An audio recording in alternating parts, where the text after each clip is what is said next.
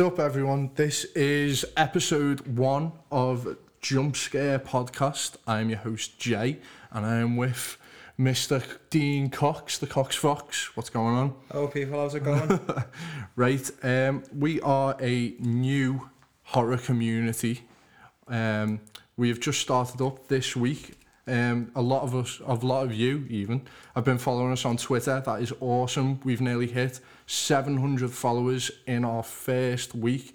If you're new to us and you've just picked us up on iTunes or on the interweb, let me tell you a little bit about you, about us. Ooh, cut that. you can tell it's our first time here. Right, Bit jump nervous. scare. We are lovers of horror first off and hopefully you're listening to this because you are lovers of horror too we want to uh, help a lot of independent films whether you're over in the US Europe or the UK from we are from we are from from we are from UK, Liverpool. I just that up, you know. He's stuttering because he's nervous. I've had a pint before this, a little bit of Dutch courage, you know.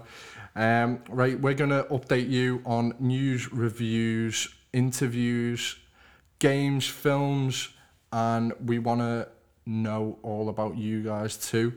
Um, obviously, there's a lot of horror sites out there, but we're just going to give you stuff for free so that you like us. Um, by the time this is up, we're going to have two competitions running for you.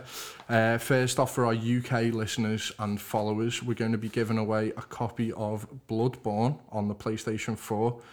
Um, that just came out this last Friday. And for all our other international followers, we've got a load of limited edition horror comics for you guys. We've got Friday the 13th comics, we've got Texas Chainsaw Massacre comics, the Nano Steel covers, double covers, all edition one. So hopefully you'll like that first. And then moving on from that, we're going to be giving you some Blu-rays, DVDs, things like that. So, Coxie, how are you? I'm fine, I'm fine, you know. Um, been a pretty decent week, you know. Obviously, it's been really busy with you know, setting up the, the podcast and so forth and so forth. Um, I've been watching a lot of B movies because I am a big, big fan of horror movies that are Uh-oh.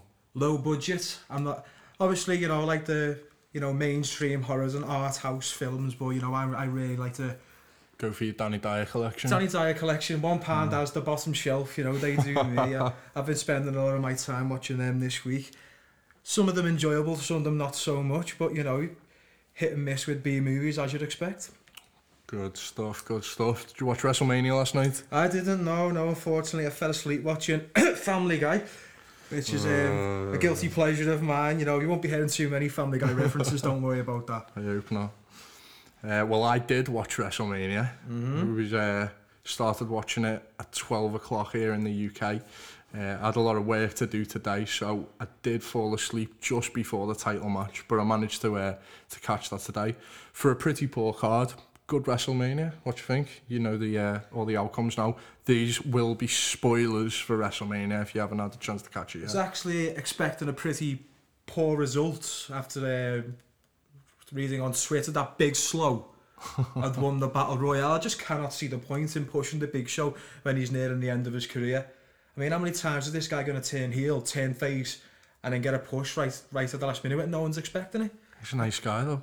Actually, uh, I actually met the Big Show outside of a hotel uh, at WrestleMania 27, which I'm sure all you wrestling fans know is the greatest WrestleMania of all time.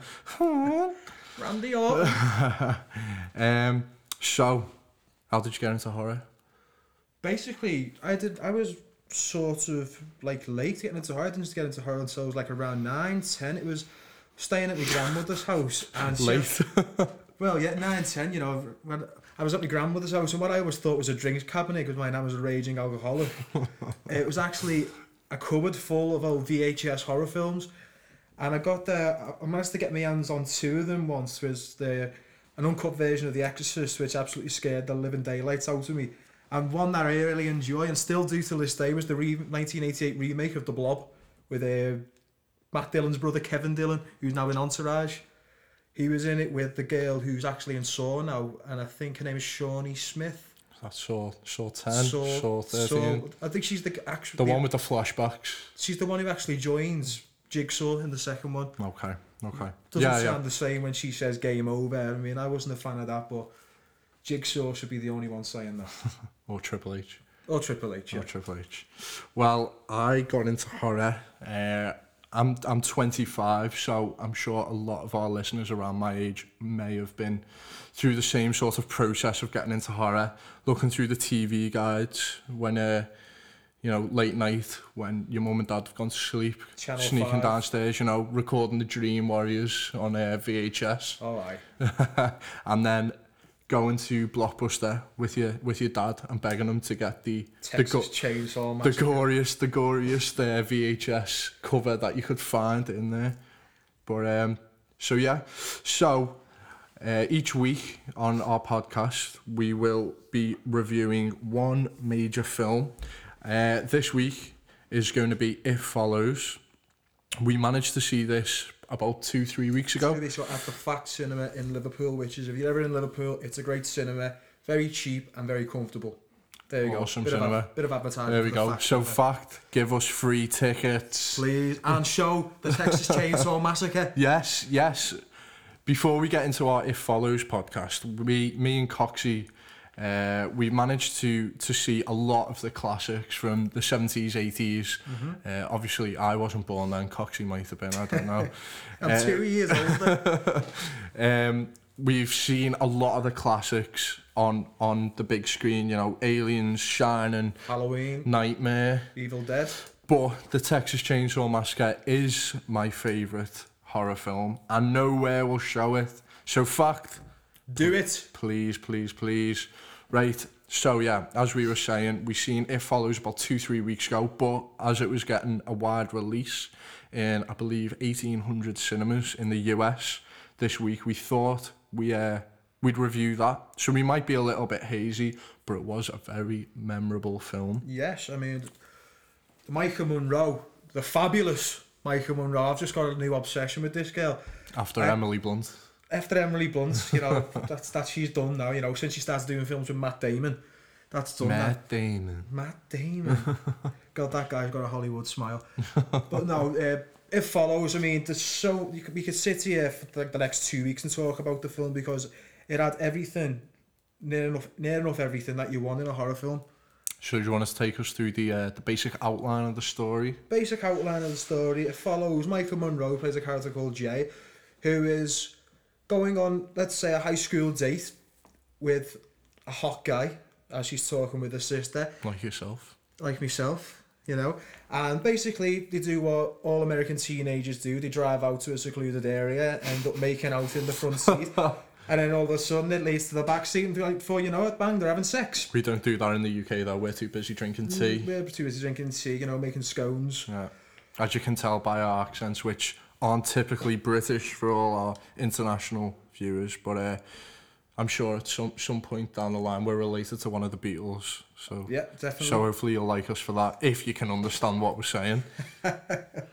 So basically, you think, oh, this is, you think, oh, is this not just another one of those films where a psychopathic killer's going to come out of the bushes, drag them out the car, kill them, and then a big bloody title will come up on the screen? No, it takes a really, really, in a way, not sadistic, but a really, really strange turn. Had the date sort of drugs and turns on it, and you're thinking, oh my god, what's going on here? And out of nowhere, you just don't, you just don't know what's going on. He's, he's, he's sort of trying to, he's explaining that the reason he's had sex with this girl is to pass on not so much a disease, but sort of like passing on, well, in a way, An disease, entity. an entity of some sort, which is basically going to torment her, follow her, and eventually kill her.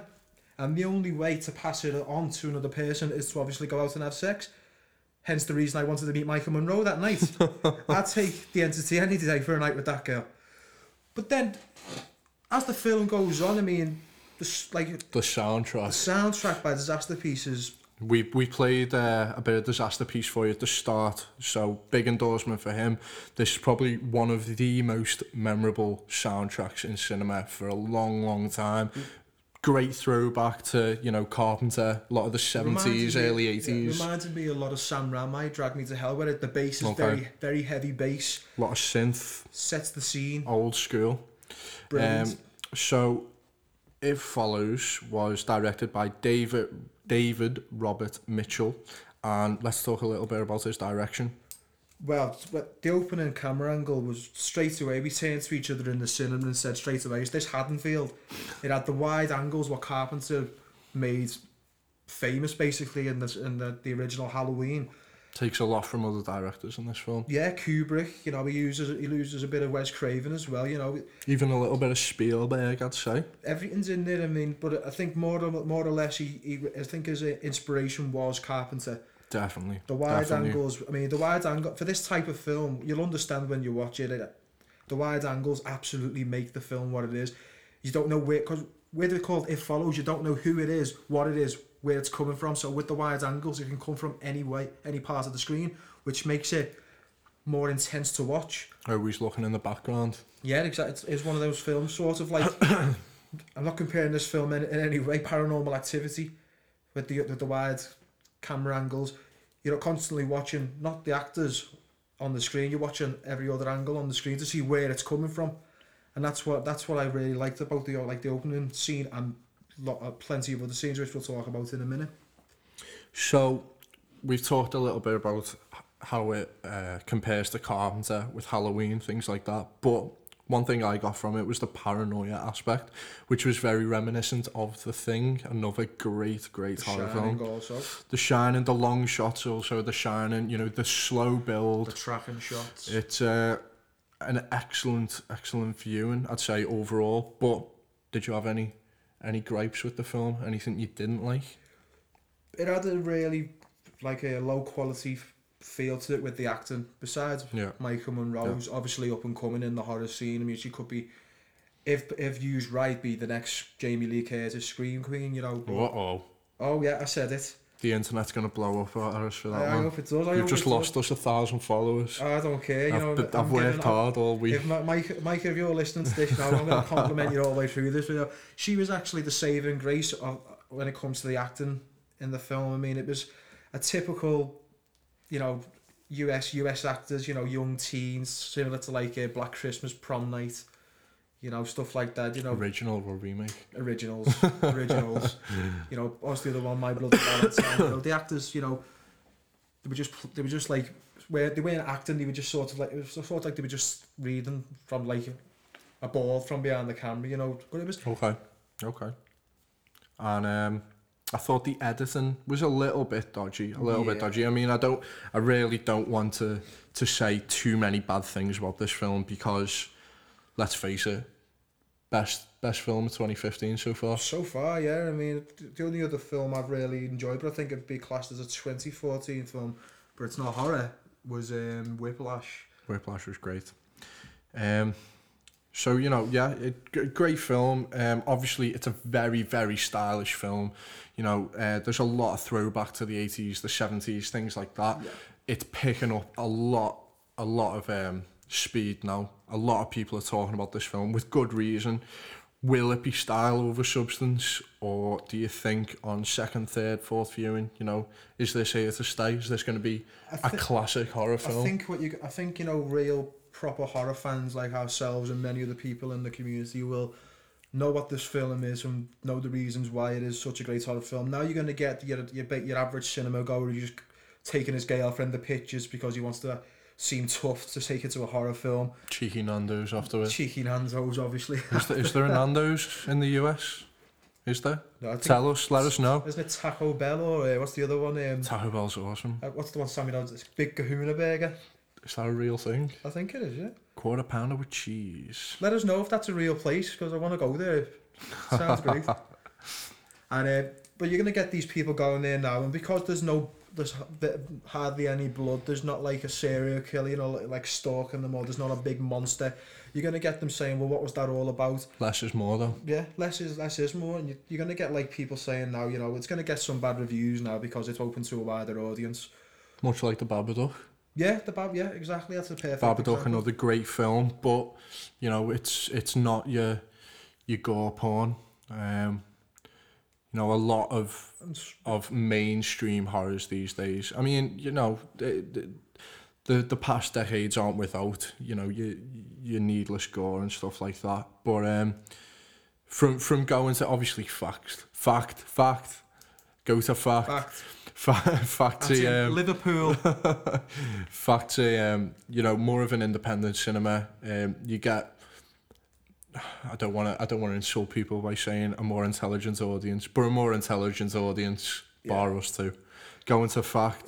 Um, whereas the likes of your audience and things like that, you are going to get a more mainstream audience. When we've watched horror films in the Odeon, you do get a lot of people, you know, in your more cerebral films, get getting up, you know, what the hell was that I mean, about?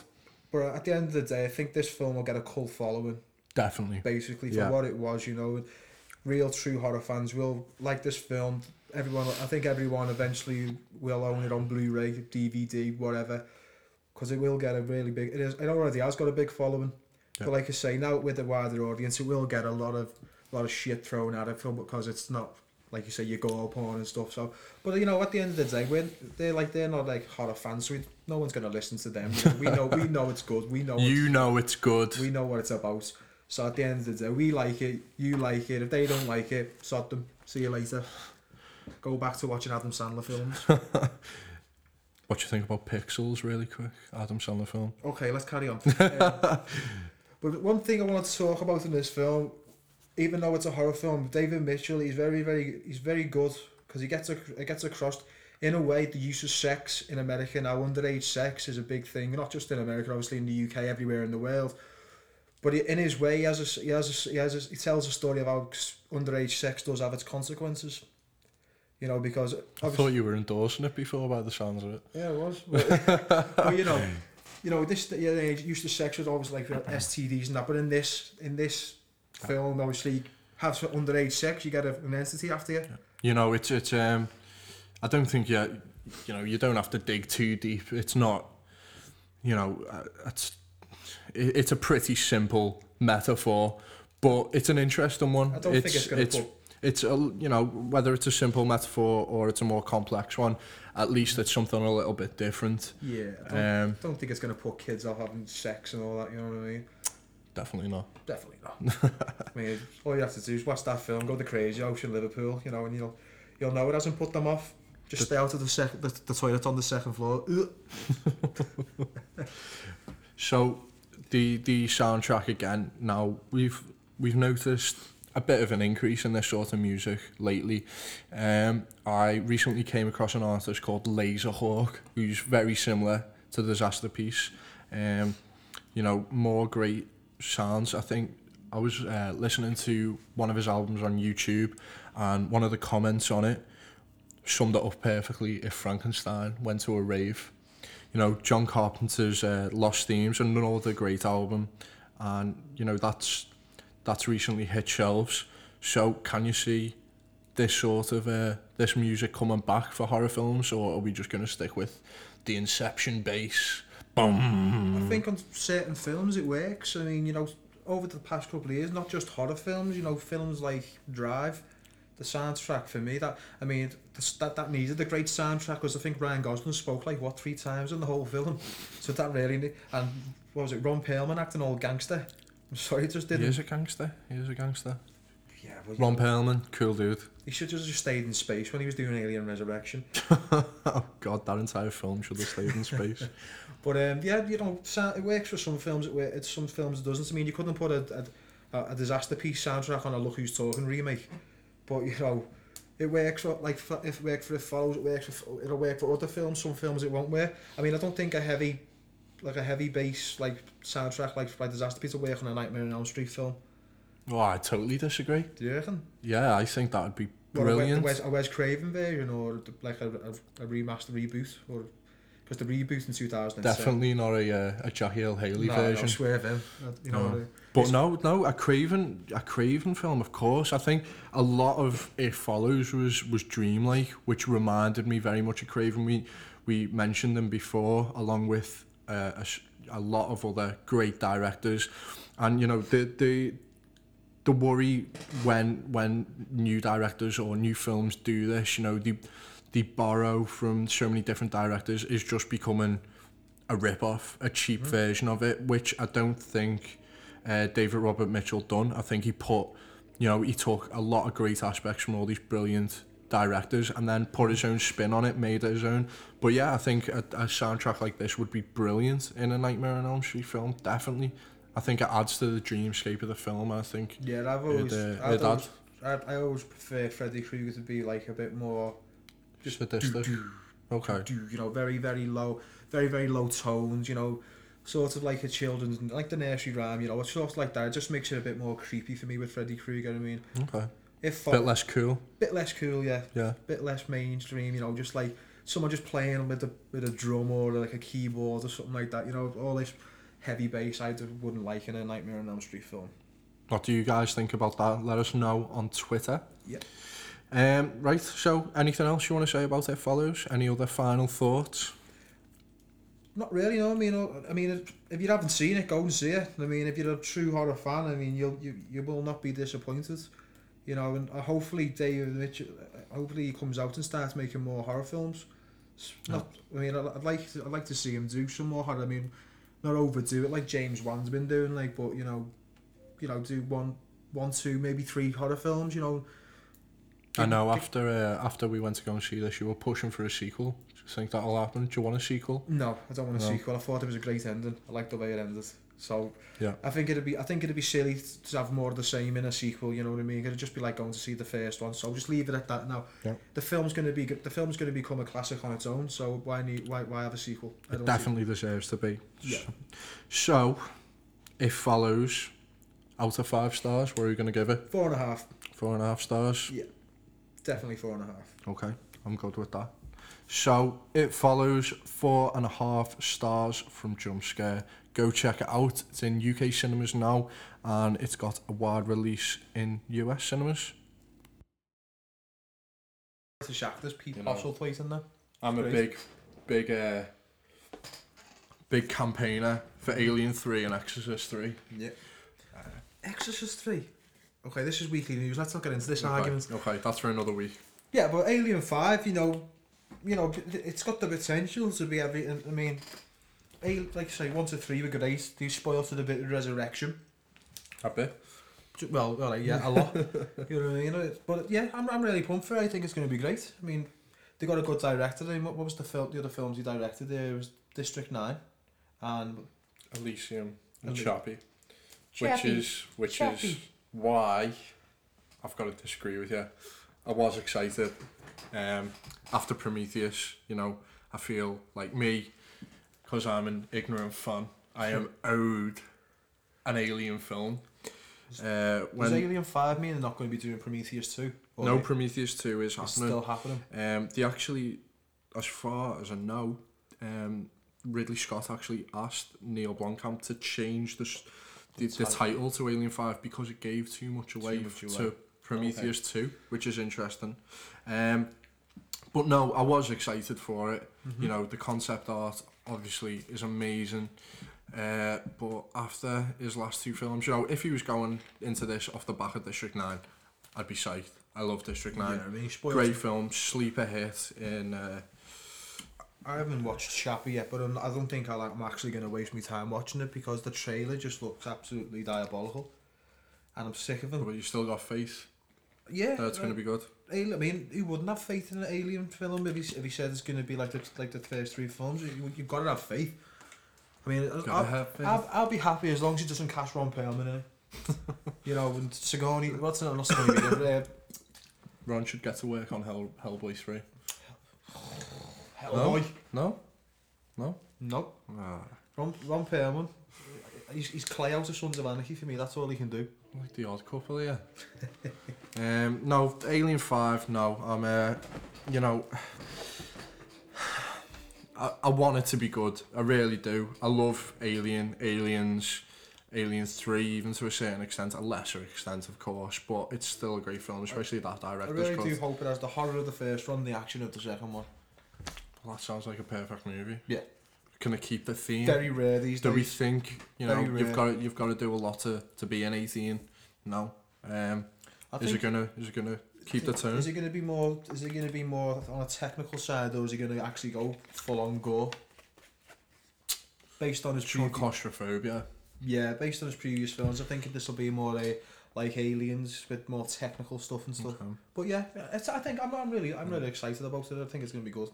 We've, uh, I'm sure we'll we'll hit that in a couple of weeks. Oh, yeah. Um, we're looking to do an Alien retrospective in a couple of weeks Mm-hmm. with our good friend uh, JJ, who's a massive Aliens fan. Every now and then we will be having guest spots if we feel that, you know, if we're doing a particular film and we've got a friend who who's really into that series or into the film. It's a specialised area for. We're friend, friendly people. Mm-hmm. Jump on in. Yeah.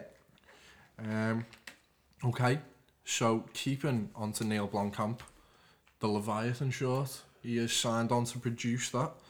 Um, the director of the short, I'm sorry, it escapes me at this this moment. Um, I can have a little look online, but you managed to catch the Leviathan trailer. I did, yeah, and you know it was absolutely it was for a short. Wow. Is this the greatest short of all time? Oh, I mean, it could possibly be, yeah. I mean, it. it I mean, it, it must have cost a, a real serious. It must have had a big budget for the what it was. This is from Ru- Ruairi Robinson, uh, the director. Rory. Rory. Yeah. That's a w- strange spelling of Rory. I think that's Irish. That's how the Irish spell it. Okay, okay. Goddamn Irish. Um, but no, obviously, the short. If you haven't seen it, go and check it out. Well, Fox has bought it. Yeah, Fox has bought it. Yeah, with Neil Blomkamp and Simon Kinberg uh, joining the project as producers, um, and it was written by Jim Uhls, who Fight done Club. Fight Club. Um, you know, this this this really is an incredible short. If you thought the the uh, recent Power Rangers short was good, you want to check this out. This It's is very enjoyable. It's got it's. At first, I thought I was watching um, a reboot of uh, the Never Ending Story. That's what I- gritty, yeah. gritty, never-ending story. I Yeah, could get on board with that. Yeah. So yeah, so we've got a uh, a team in in a ship going out into the uh, what is you know it- a really nice looking sky, an Yeah, orange yeah, it's sky. Sunny. You know? Need some of that weather in Liverpool. Yeah, I wish it was sunny like that here all the time. Um, no, really vivid colours, amazing, and this whale, floating whale from hell, With a beard. looks like if Kasabian done even more drugs and made a music video. What Serge would look like that. Sorry, Serge. Sorry, mate. um, no, just just I don't even want to give it away too much. You know, go into this blind. Check it out. fantastic. The the creature design is awesome. Neil Blomkamp on board, Fox on board. I'm sure it's gonna Yeah. be a great thing. I think we can expect that in what 2017. Yeah, yeah. I think there's going to be a lot of work put into it. Okay, okay. So moving on to The Maggie trailer. yeah new trailer. I've- Arnie. I, I, I've, I've been laughing for a couple of days now because Okay. I never thought I'd see a headline. Schwarzenegger is fantastic. What? I mean, yeah, he's good for what he is. Can know. he be a dramatic actor? Can he pull it off? Well, he, he pulled it off in Twins. Seen emotional scenes with Danny DeVito. Have your twin brother Vincent. No, in all seriousness, I think this is going to be a game changer. You know, Arnie's getting on a bit now. Maybe he's moving. Well, in saying that, we've got a Terminator Genisys coming out. But um, you know, as he's as he's getting older, maybe he is. You know, he, It is time to do a bit what Sylvester Stallone sort of done, you know, but with the the Rocky 2006 Rocky, it was more of a um, uh, it was even though all the Rocky films were emotional, he, he, he, he acted a lot more in the the 2006 one with um, Paulie. nothing is over. Nothing. You were there. You didn't see it. Wrong, wrong franchise, bro. I don't care. Sl- Sly's my mate. Well, he's doing yeah. a new he's doing a new Rambo anyway. Yeah. Yeah. So I, uh, I met Sly Stallone in uh, Sheffield a couple of weeks ago. So me and him are like that now. You alright, Sly? but but he didn't sound like you had to um, have subtitles in all those films though. Um, no, but the Maggie trailer. So Arnie, I didn't actually know until I seen the trailer because I haven't done no reading up on it. That it is it's a zombie film. I didn't is know. a zombie film, yeah, a dramatic zombie film. So hoping that it's going to be warm bodies, but good. Mm, yeah, yeah, yeah, I mean, Um, I genuinely think you Oh, know we can we can go back on this when the when the film comes out. I'm sure we'll be doing a review on it, but I genuinely think this is going to be a game changer. Um, I think it's going to you know zombies in the early 2000s with the likes of 28 Days Later, 28 Weeks Later, the Dawn of the Dead remake. yeah, You know they blew up again, and then we had vampires for a little bit. yeah. Um, Anyone makes any more than breaking what they call Twilight, Twilight. films, you're getting ended. Seriously, stop it. It's boring now. Why had the remake in that? Oh, I'm not God. even. I'm not even kidding. Oh Jesus. Um, but now we're gonna we're gonna be coming back to the Maggie trailer, uh, Yeah, to the Maggie film. Even we're gonna be reviewing I this. think over the um, next few weeks we'll get a couple more trailers or you know TV spots released on that. Yeah. Get a bit of a more of an idea how good it's going to actually be. Yeah. Um, so, moving on very much into the horror realm. Finally. Um, you know, one of the uh, The the founding foundations of slasher One of horror. the biggest franchises of all time Friday the Thirteenth, Has got- Part Thirteen. has got a new writer. Right, and we've got the Hannibal writer doing this, the Hannibal TV series. Yeah. Um, what are we thinking? This can only be a good thing, right? Well, I've never actually, I've, I've only actually ever seen, you know, bits and bobs of um, the TV series Hannibal. Mm-hmm. But from what I've seen, yeah, you know, I mean, I, I welcome anybody who wants to reboot or try, you know, try and do a reimagining of Friday the 13th. Because the one in, was it 2009? You know, I think so, yeah. 2009. I liked the, I liked, Platinum Dunes. I liked, the, I liked, I liked Jason in the film, the way he was running. He was more intense, you know. Yeah. He ran after people, you know, stuff Yeah. like that, you know. Had, yeah. had a couple of good deaths. Yeah, a couple of good deaths and that, you know, and uh, Julia Guill Yeah. got naked, which was always a plus. Bonus.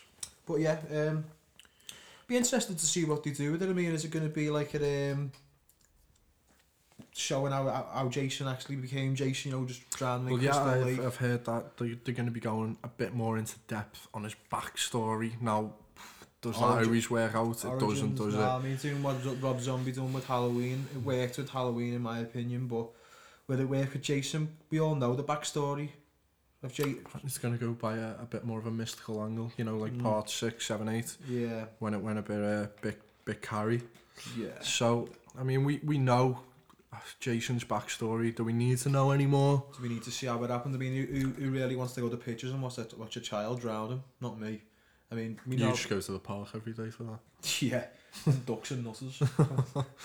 Um, But- but keeping keeping on with Hannibal, um, Yeah. Neil Marshall is going to be directing The Um, Descent.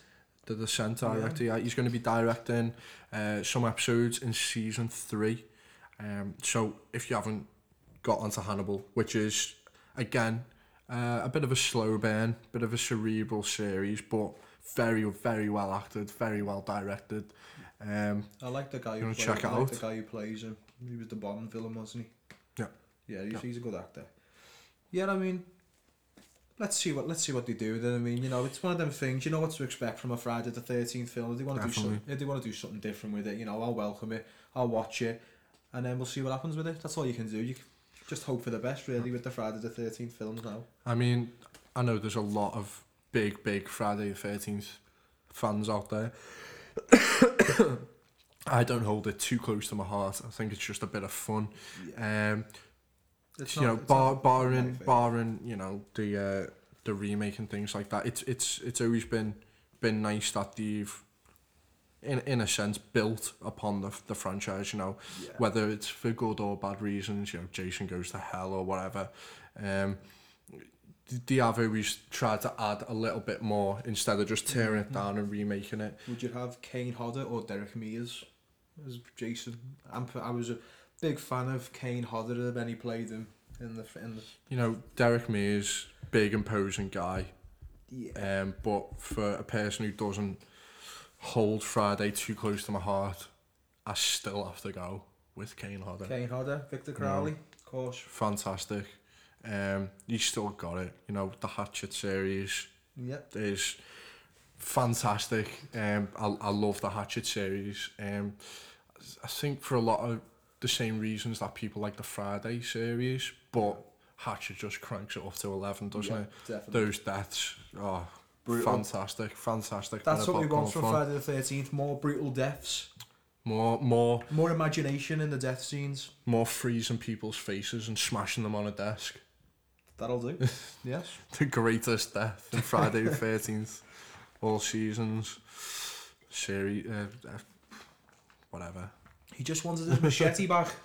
Um, right, well, brand new out today as we're recording this. Um, not really horror, but Deserves It's- a mention. deserves a mention. Just came out today, so we thought we'd throw it in there at the end of the news.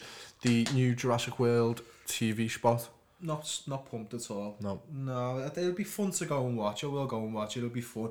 I just don't like Chris Pratt who's jumping on any franchise he can get on now. I mean, what's he done? Gal- Guardians, Guardians of the Galaxy, and it's just come out the next last week or so. He's playing um, Indiana Jones now. you look a bit like Chris Pratt, though. Oh, don't start all this. Does, does. God. Without, you know, the I look, like, I, muscles. look, I look like Thor before I put out ten pounds. Um, um, no, you know, I'm Jurassic Jurassic Park, the first Jurassic Park. I grew up with these films. You know, Jurassic Park, Jaws. These are the two foundations of my Mm-hmm. my childhood. Um, I love love the films. Um, I even have a little bit of a bit of time for the Lost World. Jurassic Park three is obviously dreadful. I did like one scene, the bear cage scene. I did like that. Yeah, The yeah. bear cage scene was good. Jurassic Um, Park 3. Yeah, that was that was good. But then he started talking to Alan. Yeah, it's, Ellen. The way I see it now, this has all been done with the Jurassic Park now. There's not much more you can do with the actual. I I am. I was very excited for Jurassic World. I've been waiting for a, a for a, for, you know a new sequel for a long, long, long time, and the fact that it's in an operational park, I'm all for it. Yeah. Can't do any worse than Jaws 3D. um, Dennis Quaid, wasn't it? Just a floating shark. its mother is in the park. Sharks don't hold grudges. No, that, that was the fourth one. Yeah, Followed it to. Hawaii or the Bahamas, wasn't Oh, it? Um, Shark had a hump. I was I was excited for Jurassic World Mm-hmm. until I seen the trailer. Uh, it just looks cheap.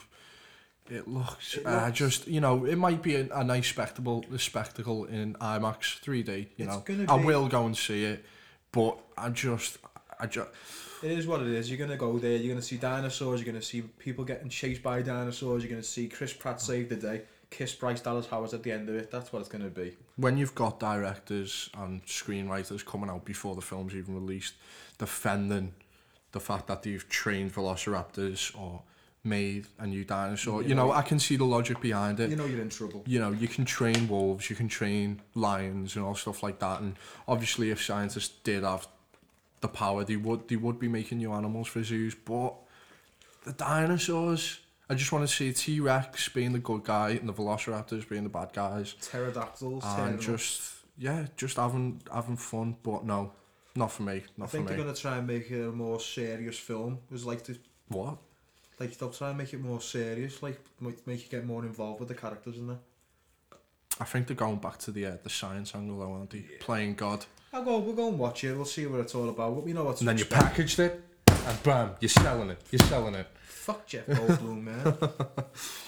Um, right, okay, so that's all the news we've got for this week. mm-hmm.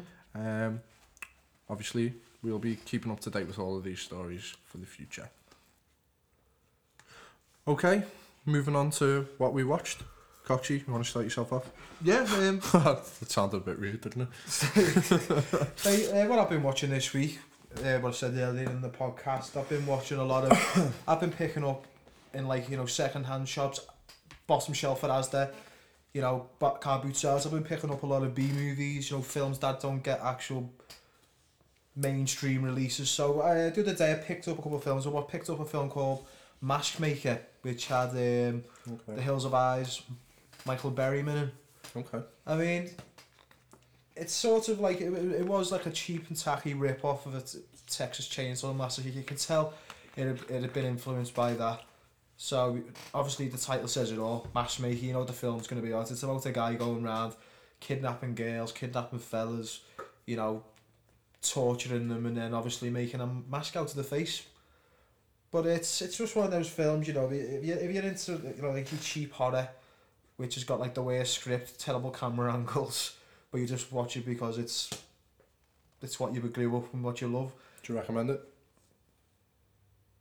Yeah, Yeah. yeah. Why not? Go on, watch it. It's gonna be good. You get a nice Saturday afternoon. Saturday afternoon job or Sunday afternoon with your roast dinner. You know, perfect. You get it. I, I bought it in Aston. I think I paid three ninety nine for it. Bargain. It was it was hid behind uh, the Adam Sandler films. So I'll just go with it with Jennifer Aniston. You're obsessed with Adam Sandler. I can't stand them. Seriously, they're trying to sell Mm. us every ti- every time I go into a shop. I, there's cardboard cutouts of Adam Sandler. what, why have you been going back into the 90s? Yeah, Big Daddy was good though. No, it wasn't. No, it wasn't. Yeah. Also picked up a film. This one, I'm only gonna say two words. Utter shite. That's the first swear we were doing so well. We're going to have to put a, a warning on this now. Yeah, apologies for that. Any kids listening? The Haunting of Bates Hotel. Now, yeah, the lot out there going to say, well, the title said it all. I walked into that one. Big mistake. it was basically a group of a group of teenagers who just got like got a hold of a cam camcorder and just decided to make a film in a motel, basically. And they just ripped off Psycho, basically. No. Um, yeah, it's just a complete rip off. It's really bad. Like an asylum cash in. Yeah. Yeah. Well, what was it? The, the amateur, the, the lost tapes of Amityville. Oh, Stuff like that. Get out. They had like, like in the Amityville one, they had like the a shot of outside the house and inside the house it was a two bedroom house. you know, it just didn't work at all. But that was terrible. Wouldn't recommend that. I give that. I actually, I wouldn't even give that any stars out of ten. Because it Any was, style. We're doing it out of five. What? We're doing it out of five. Are we out of five people? Are we? Okay. Um, Zero out of five. Yeah, well, I'm going to watch one tonight called The Lodge. I'm actually looking forward to that because it's actually the synopsis is actually really good. Okay, okay. It's about two people who, a man and a woman, rent a lodge out for the weekend, and that they they don't know they don't they're obviously having a we- romantic weekend away until they realise there's a, the, the caretaker's hiding a secret. Okay. So yeah, I'm looking forward to that one tonight. We can uh, we can look forward to your review of that next week. I will be watching A Girl Walks Home Alone at night Yes. tonight. Uh, so you can hear my thoughts about that next week. The first Iranian vampire film. It's looking good. It's looking good. We've seen some screenshots. Looking creepy. Yeah, yeah, the, the, the photography is really good. Okay. Um. So the first film I watched uh, this week that I want to talk about, I want to give a big shout out for this one. Uh, it's Spring. You know, it's a bit of a hard title to find due to its, you know, it's an it's an ambiguous title. Putting in spring 2015, spring 2014, you're just getting the weather. You're just getting nice pictures of Sefton Park. Um, but no, I uh, I had a little bit of interaction with the director of this one over Twitter. Super cool dude. Uh, also, the star of this film give me a little little favourite on Twitter when I was live tweeting this. Uh, I'm gonna try and live tweet a film each week. Um, this one, you know, it's not on a wide release, so maybe not a lot of you have seen it. So the the live tweet was a little bit quiet, but I wanted to give this a big endorsement. You know, we support independent horror. We want more to get out there. You know, the likes of Halloween, Nightmare. These were all just little indie films. Just Independent you know, punk rock horror. Kids going out doing it themselves, and look where we are now. So, Spring is directed by Justin Benson and Aaron Moorhead, and it's starring Lou Taylor Pucci from ahead, the Lou. from the Evil Dead. Superb, Lou Taylor Yeah. Pucci. We like him. We like him. Uh, sporting a skinhead in this film actually. Cut Really? off all his, his blonde locks. Yeah. He's still got the needle marks on his face from the Evil Dead.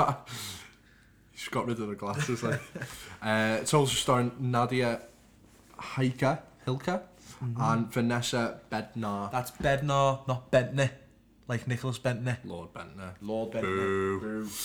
Uh, right, so yeah, uh, this is a really, really interesting, fresh concept. You know, it goes. I know uh, a follower, one of our followers on Twitter, was letting us know that there's a cinema, I believe it was in uh, Philadelphia, doing a double bill of Spring and It Follows.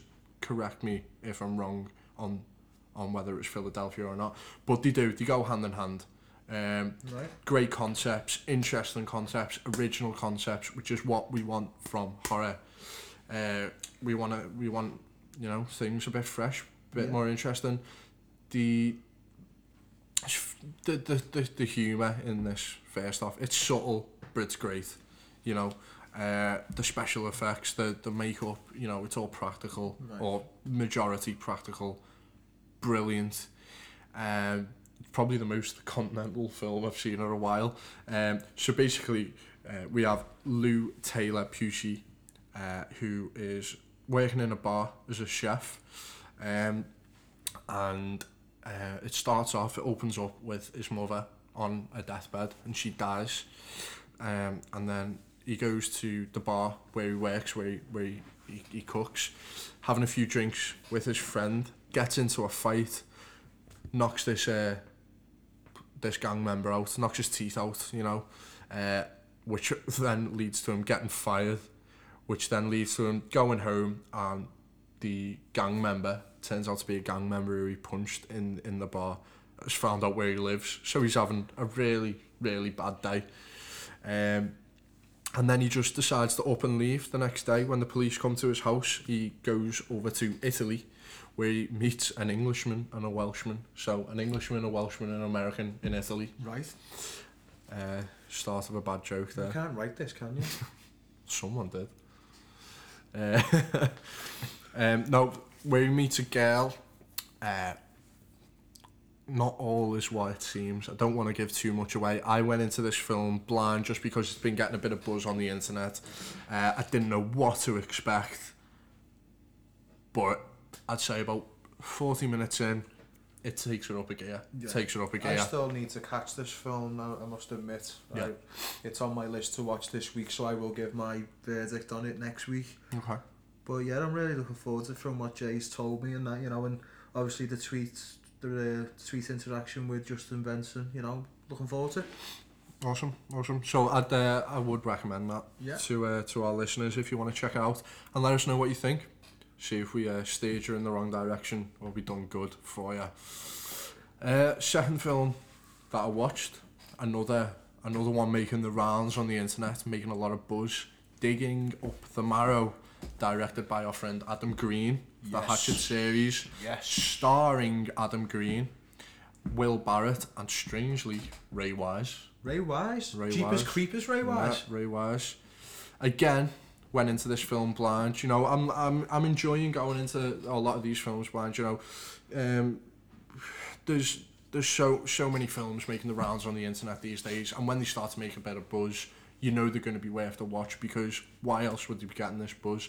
It's not being pushed by you know big chains, things like that. It's just horror fans pushing these films, and they know what they like, Rightly and so. I'm gonna like it too. So going in blind, and this is totally, totally not what I expected. I knew it was a monster film. Is, well, from the title, I was I'm expecting it to be something like Tremors. Only minus Kevin Bacon. Well, there is monsters and they are underground. so it's Tremors. It's not quite Tremors. No. It's a mockumentary, strangely. Really? It's Okay. a mockumentary. So, uh, starts off with Adam Green taking us through his studio that he started. Now, I would have been happy with this. Taking you around conventions, things like that, showing you how he started up his studio stuff. Awesome. I'm interested in that. Yeah. I want to know about that. And then it just takes a total swerve where he uh, meets up with Ray Wise. You sent him a letter about that he's found monsters. Ray Wise is the only person not playing himself in this film.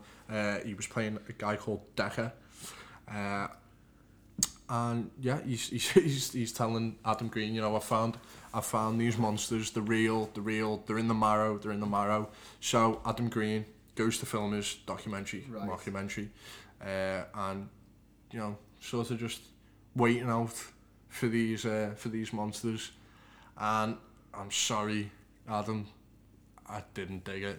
No, I didn't. No. You know, I'm a, as I said before, I'm a massive Hatchet fan, and what I love most about Adam Green is that his films are a love note to horror. You know, on the good the good sides, you can you can see in this film he loves horror, he loves monsters. You can see his passion. It's- brilliant. Every In that- director does have one, Yeah, you know, disappointing film. You know, maybe this is his one, but my soul to take. Wes Craven. Definitely, Yeah. definitely. Um, now, you know, it, it's great that you can see you can see how much he loves the genre. It's brilliant. And there's a great, great back and forth with Kane Hodder in this. Kane makes a little uh, makes a little cameo where Adam's showing him the footage of these monsters that he's got on, on film. And you know, Kane obviously thinks that it's for a studio. He's saying, Yeah. "Oh, it's it's lit badly. What's this? You want my honest opinion? What's this even for?" And Adam's trying to convince him that it's real. That was great. You Yeah. had great chemistry in that. Great back and forth. lot of fun. That scene. But other than that, I'm sorry, it was just a bit slow. A Bit slow, yeah. Like you say, everyone's allowed one mistake in the, the horror community. Let's just say that, eh? So Adam, that's your one mistake. You've No been more. warned. No more. more Hatchet films, please. Yes, yes, yes, We want yes, more Victor Crowley yes. and Daniel Harris. Knew that one was coming. Please. Uh, would you watch anything else? well, the one that what's on the list there, actually, I haven't watched it. I've actually downloaded it. My auntie the other day. Downloaded it. Can't see that. Okay, well, purchased it. Purchased it. Sorry. Purchased it legally. Legally, legally. My auntie uh, actually was saying about when I told her me and Jay were starting up this horror podcast, and she said she recommended a film which personally I'd never heard of called The Burning by Tony Maylam, starring Brian Matthews. I'd never heard of it, so I looked it up on uh, the IMDb, and surprisingly, it had a pretty big rating. So I, it is on my list to watch this week. I'm looking forward to it.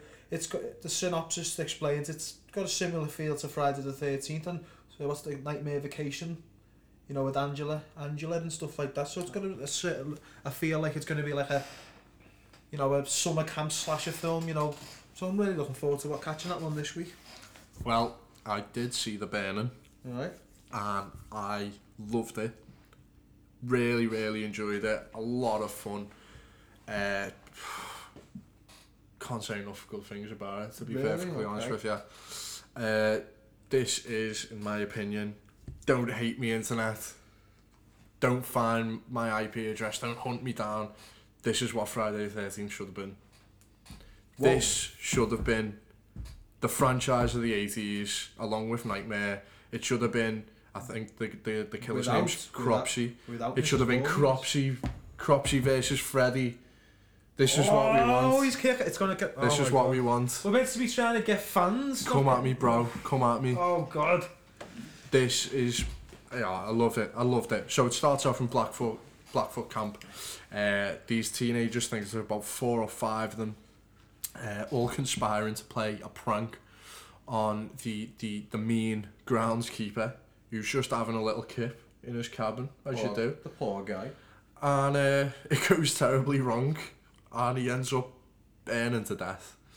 Um, you know, Sounds painful. it is it is painful. It then cuts to him in the hospital, you know, usual stuff from there. A few years later, back at the camp, and it's got an exploitation feel to it. The first couple of minutes, you know, first 10, 15 minutes, it was a pretty, pretty gross film. Not in, you know, it wasn't too brutal, but just the way that it was shot. Um, it was dark. I loved it. Loved it. I had a, had a feel of, you know, peeping Tom. It had that POV shot. Um, there was more TNA than a Michael Bay film. All these, all these sl- slow motion, braless, We like brawlers. you know, slow mo boobs and bum. Mm-hmm. It was like if Transformers were good, but it was good even. Right. Um, just a special shout out to this character. Um, I've got to thank me, uh, my girlfriend for giving me the inspiration for this one. She'll kill me if I don't say that that's, this was her line. There's a character in it called Tiger, who's a girl who is described as Corey Feldman with a Gail Platt wig. So that's not actually bit that he doesn't actually Corey Feldman isn't in it. No. No, it's Oh. it's a girl. with a Uh, Gail Platt wig. Corey Feldman with a Gail Platt wig. Um, oh God, that doesn't sound too good. Um, but strangely in this, there isn't really a final girl. There was a there was a girl in it that I thought was going to be the final girl, and then she does full full frontal. So you know that's out the window. I think she died about thirty seconds after Sex she in a horror that. film is a big no-no. Don't, do it. Don't do it. Don't drink, don't do Uh, drugs. but there is a final guy. Strangely, A guy? Yeah. So That's a first. yeah, bit of a nightmare too. Yeah. You know. Um, but There is no this this so this final guy turns out to be one of the kids who burned the groundskeeper back in the day, and you know, this it, this film it's not without its flaws. The logic, the continuity is all over the place. I feel sorry for this killer. You know, he was he was having a sleep. We don't know why he's a bad guy. We just get told he's a bit of a crank, and he ends up to getting Jason, because Jason wasn't Yeah. a bad guy. He just wanted to go for Yeah. a swim. And um, you know, this this this fella gets killed about four times in this film. They burn him twice. They stab him. They shoot him. Give and the guy a break. the, the final guy's the guy who burns him in the first place. I don't like this person. But you know, other than that, you know, there's a few. It cuts very rapidly in some scenes, but there's effective long shots in it. You know, building building up the tension, things like that. Highly. I might- recommend if you I haven't seen this. It's just got a re-release on Blu-ray. I might Check it actually watch this tonight now because I'm really um, intrigued to see. Do it. Do yeah, I think this is my film for tonight. The Burning, definitely. Okay. I'm going to uh, purchase it. Good man. Purchase. Good man. Okay, so let's jump straight into listener questions. Um, you can ask us questions on Twitter, Facebook, even Instagram if you want. Yeah. Uh, if you're asking us on on Twitter, which has been our main source for our first week, you know we've got by far the most followers on that. Um, Yeah, okay. So we've got a couple here which have been sent to us via inbox on Twitter and Facebook. Greatest decade of horror. 70s for me. 70s. I was going to go seventies too, Well, yeah, we can. but let's let's make it interesting. I'm I'm gonna go I'm gonna go eighties. Okay, go. Let's have a have a little verbal scrap. The Exorcist. Halloween. Say no more.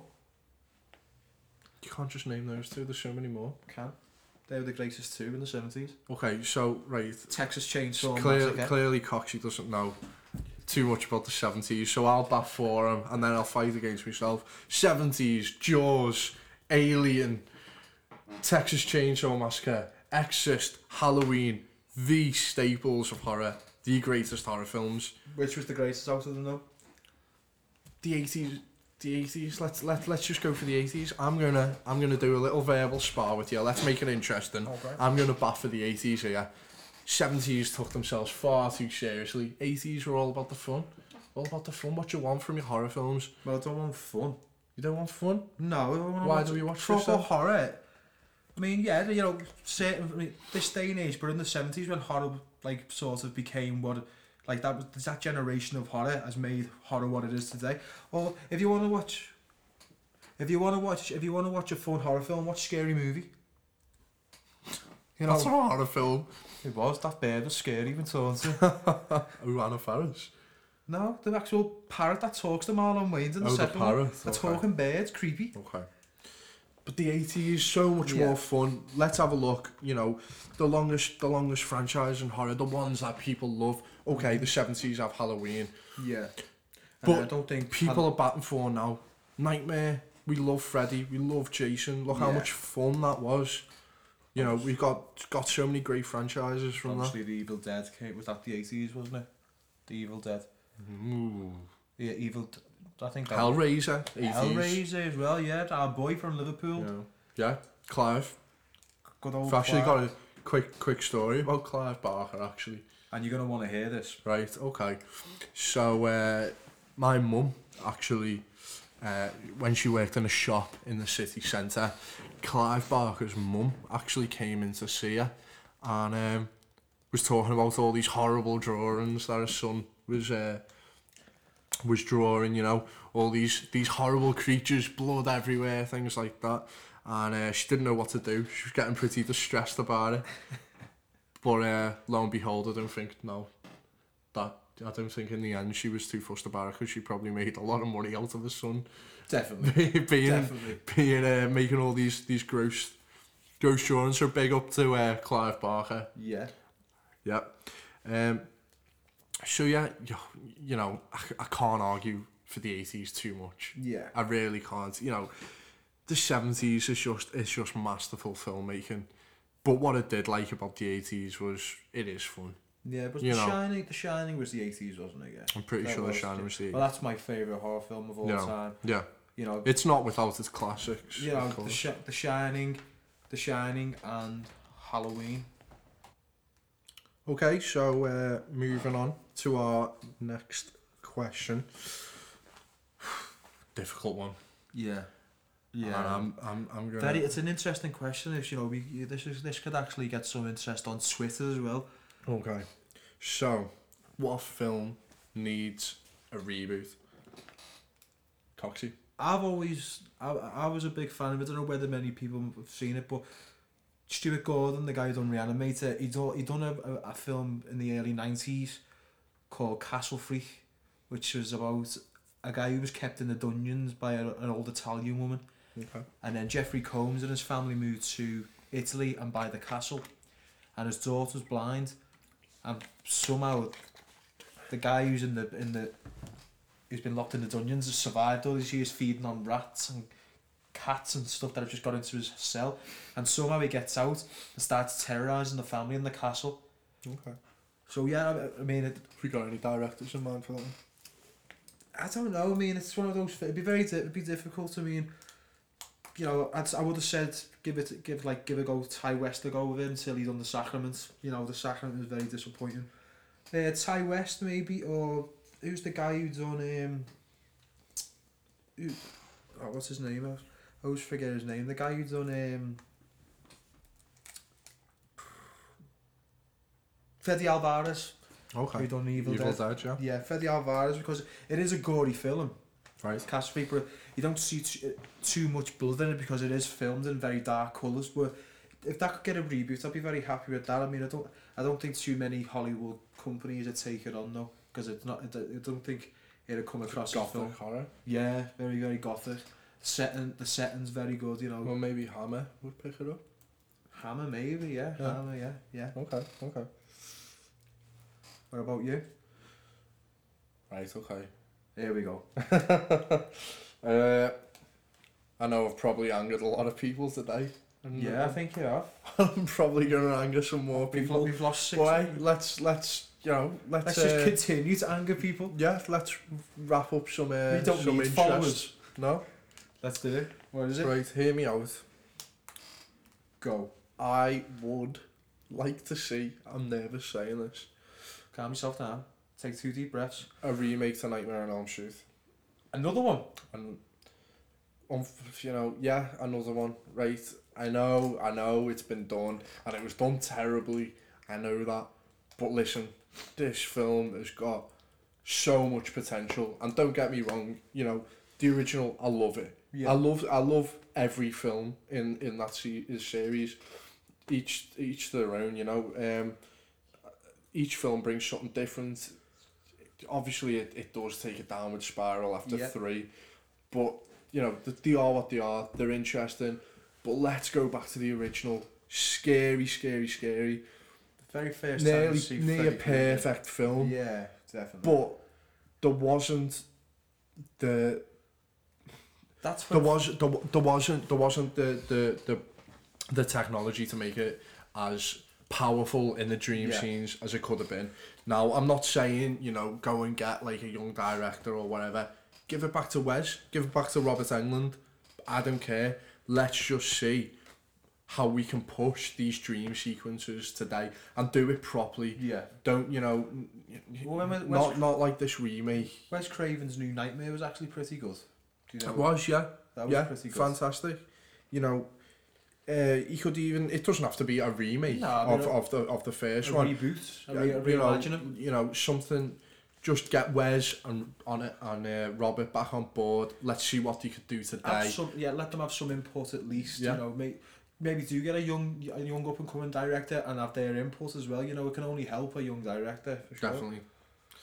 Okay, so final question: Right. Mortal Kombat. Yes. Yeah. Finish him. Uh, it was announced uh, in the past week that Jason and Predator Kill me, I'm here. Come on, I'm here. Do it. Kill me, come on. Do it, do it now. There's something out there waiting for us, and it ain't no man. I cannot wait for this game. So, who you picking? Jason versus Predator. Predator. Who's gonna win? Predator. Oh, okay. You won't. You won't even know. You Predator's know I'm there. on Jason's side here. The inv- invisibility. You won't even know he's The turned up. invincibility. If it bleeds, we can kill it. No, it's just that. Now it's all up to me. the predator will be all over the room. this this is just gonna have to be settled. As long as he doesn't do what he done in the predator, you get pre- precision aim, shot everybody in the head. Mac Dil- he blew Dillon's arm off when it comes to Arnold on, Schwarzenegger. Shot him in the shoulder. You Okay. gotta take Jason's head off and just make sure it doesn't go on that machine in Jason X. I think there's only one way we can settle this. Just need to get on, get on the PlayStation, don't we? That comes out next month, right? Oh my, we've already got a big tournament set up. All the, all the guys are getting together. I think it's about 12 is getting together for a big Mortal Kombat tournament. Should be good. I'm gonna win. One man left standing, and it will be the Predator. And then when he's standing there, all the dead bodies lying around him, all his boys will come down in the spaceship, take him home. Oh god. Little homecoming party. No, no, no. Yes. Okay. So that was episode one. Episode one. In the books, in the books. Now the sound might be a little bit off. We might be a little bit off. Let us know how we can improve, what you want. We will improve as we time will goes get on. better. Uh, but hopefully you'll stick around and listen to us until we do get better. Yep. Hopefully you'll give us the chance. Um, you can follow us on Facebook, Instagram, Twitter at Jumpscare, uh, and on Twitter at Jumpscare UK. Um, we do follow back. We especially follow back all independent horror productions, uh, fans of horror, things like that. You know, we want to help you guys. We want to advertise for you guys. Um, we want to, you know, get to all these conventions. I know we've got a lot of big plans in the works. We're also happy to promote any short or feature length Yeah, horror films yeah. made by students, independent companies. Send them over, we'll watch them, review them, post them online for you. Like I say, we are willing to help. Yeah. Um, so we're nearly at 700 followers. Uh, that's in our first week. So let's carry on in that ratio. Um, as I said, yeah, we do have a lot of big plans in the works. Um, got, got a lot of big ideas. We don't just want to be another podcast.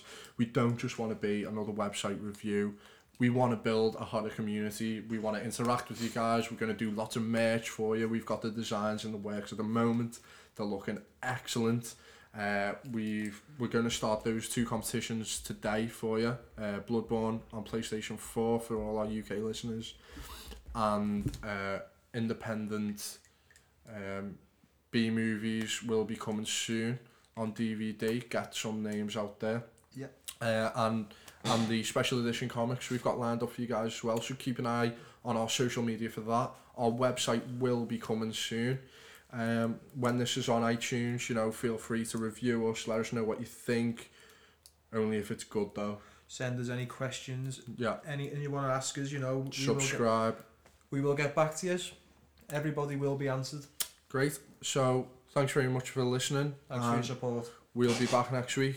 Take it easy, guys. She said everybody dies, but us, everybody dies, but us. We're gonna carry on and plan the sequel, cause let's face it, baby, these days, you gotta have a sequel. Ah! Ah! He's sick for fuck's sake. Seen one too many movies. I said, don't you blame the movies. Movies don't create psychos. Movies make psychos or create